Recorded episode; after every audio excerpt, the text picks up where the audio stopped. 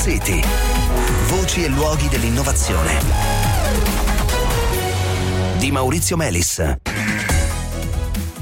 Buonasera, benvenuti a Smart City. L'idrogeno verde, l'idrogeno prodotto dall'acqua mediante elettrolisi, è forse la soluzione più invocata ma meno praticata tra tutte quelle che caratterizzano attualmente almeno la transizione energetica. Le barriere alla diffusione dell'idrogeno verde come vettore energetico infatti sono di diversa natura e rimangono ancora eh, oggi piuttosto elevate. La principale però è il costo, con 5, 6 ma anche 7, 8 dollari al chilogrammo non si va lontani e per ridurre i costi la prima cosa da fare è rendere il processo eh, diciamo di produzione dell'idrogeno più economico e più efficiente possibile. Per questa eh, ragione moltissima ricerca è dedicata a sviluppare nuovi catalizzatori, cioè materiali capaci di promuovere l'elettrolisi, quindi la scissione della molecola d'acqua per mezzo di elettricità, materiali sempre più economici, sempre più efficienti e cosa importantissima, basati su materie prime comuni e non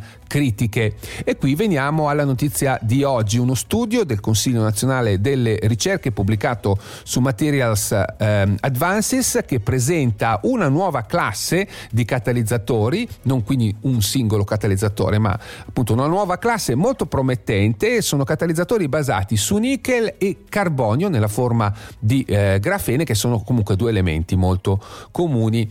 Il team di ricerca, autore diciamo, di questo studio, ha visto collaborare ricercatori di Palermo, di Bari e di Firenze. Per parlarcene abbiamo in linea Mario Pagliaro, che è ricercatore del Dipartimento di Scienze Chimiche e Tecnologie dei Materiali del CNR ed è coordinatore di questo studio insieme ai colleghi Alessandro Lavacchi e Cinzia Giannini. Così li abbiamo citati. Bentornato, bentornato Mario Pagliaro. Buonasera, grazie. Allora, intanto come è fatto questo catalizzatore? Siamo nel mondo della nanotecnologia dove voi assemblando strutture piccolissime, composte da pochi atomi, create quasi dei nuovi elementi, no? allargate in qualche misura metaforicamente la tavola periodica.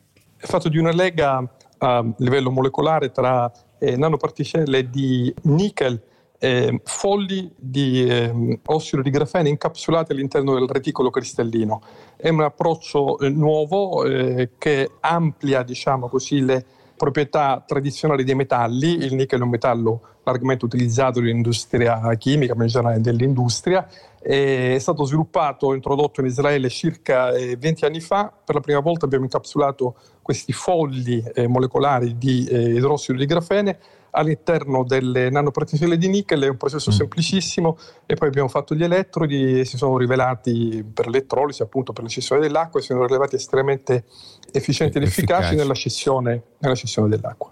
Ecco, quindi un catalizzatore composto da particelle che sono un po' come delle polpette, eh, delle polpette di, diciamo così, di nickel con un ripieno di questo ossido di grafene che è un materiale a base di carbonio.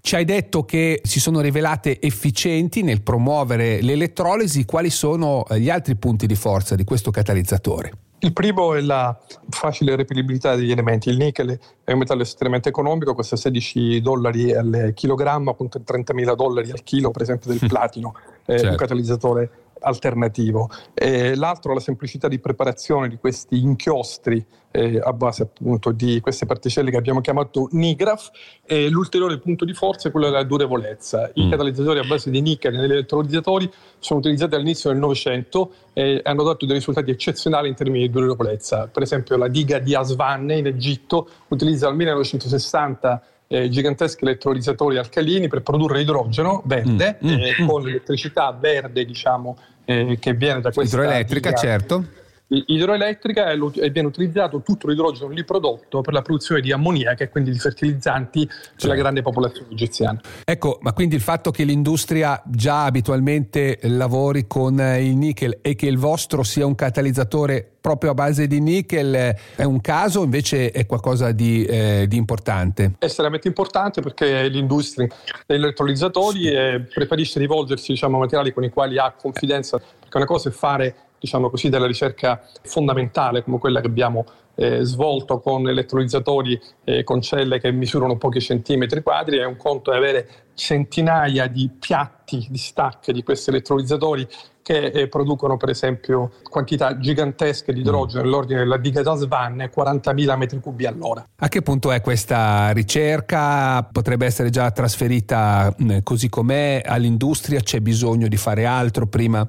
La ricerca fondamentale è stata svolta, come dicevo, eh, questo inchiostro eh, idroalcolico è dis- mh, mm, estremamente facile da preparare, ma è anche facile da depositare. Oggi mm. eh, disponiamo di tecnologie molto avanzate per la deposizione di questo tipo di inchiostri, per esempio le tecnologie a stampa 3D, per cui lo step successivo sarà depositare questo inchiostro catalitico su elettrodi di dimensione più grande e studiare la durevolezza in test mm. di eh, diciamo, durevolezza accelerati. Sono test certo. eh, che sono finalizzati proprio a comprendere quale può essere la durata del, del materiale elettrocatalitico. È previsto la ricerca finanziata nell'ambito del PNRR, la collaborazione prosegue eh, felicemente con i colleghi di Firenze e di Bari, lo faremo, lo faremo, a breve, la tecnologia mm. è disponibile in termini di open innovation, chiunque può utilizzarla, è una tecnologia nuova, completamente sviluppata in Italia e noi riteniamo che abbia un grande potenziale applicativo.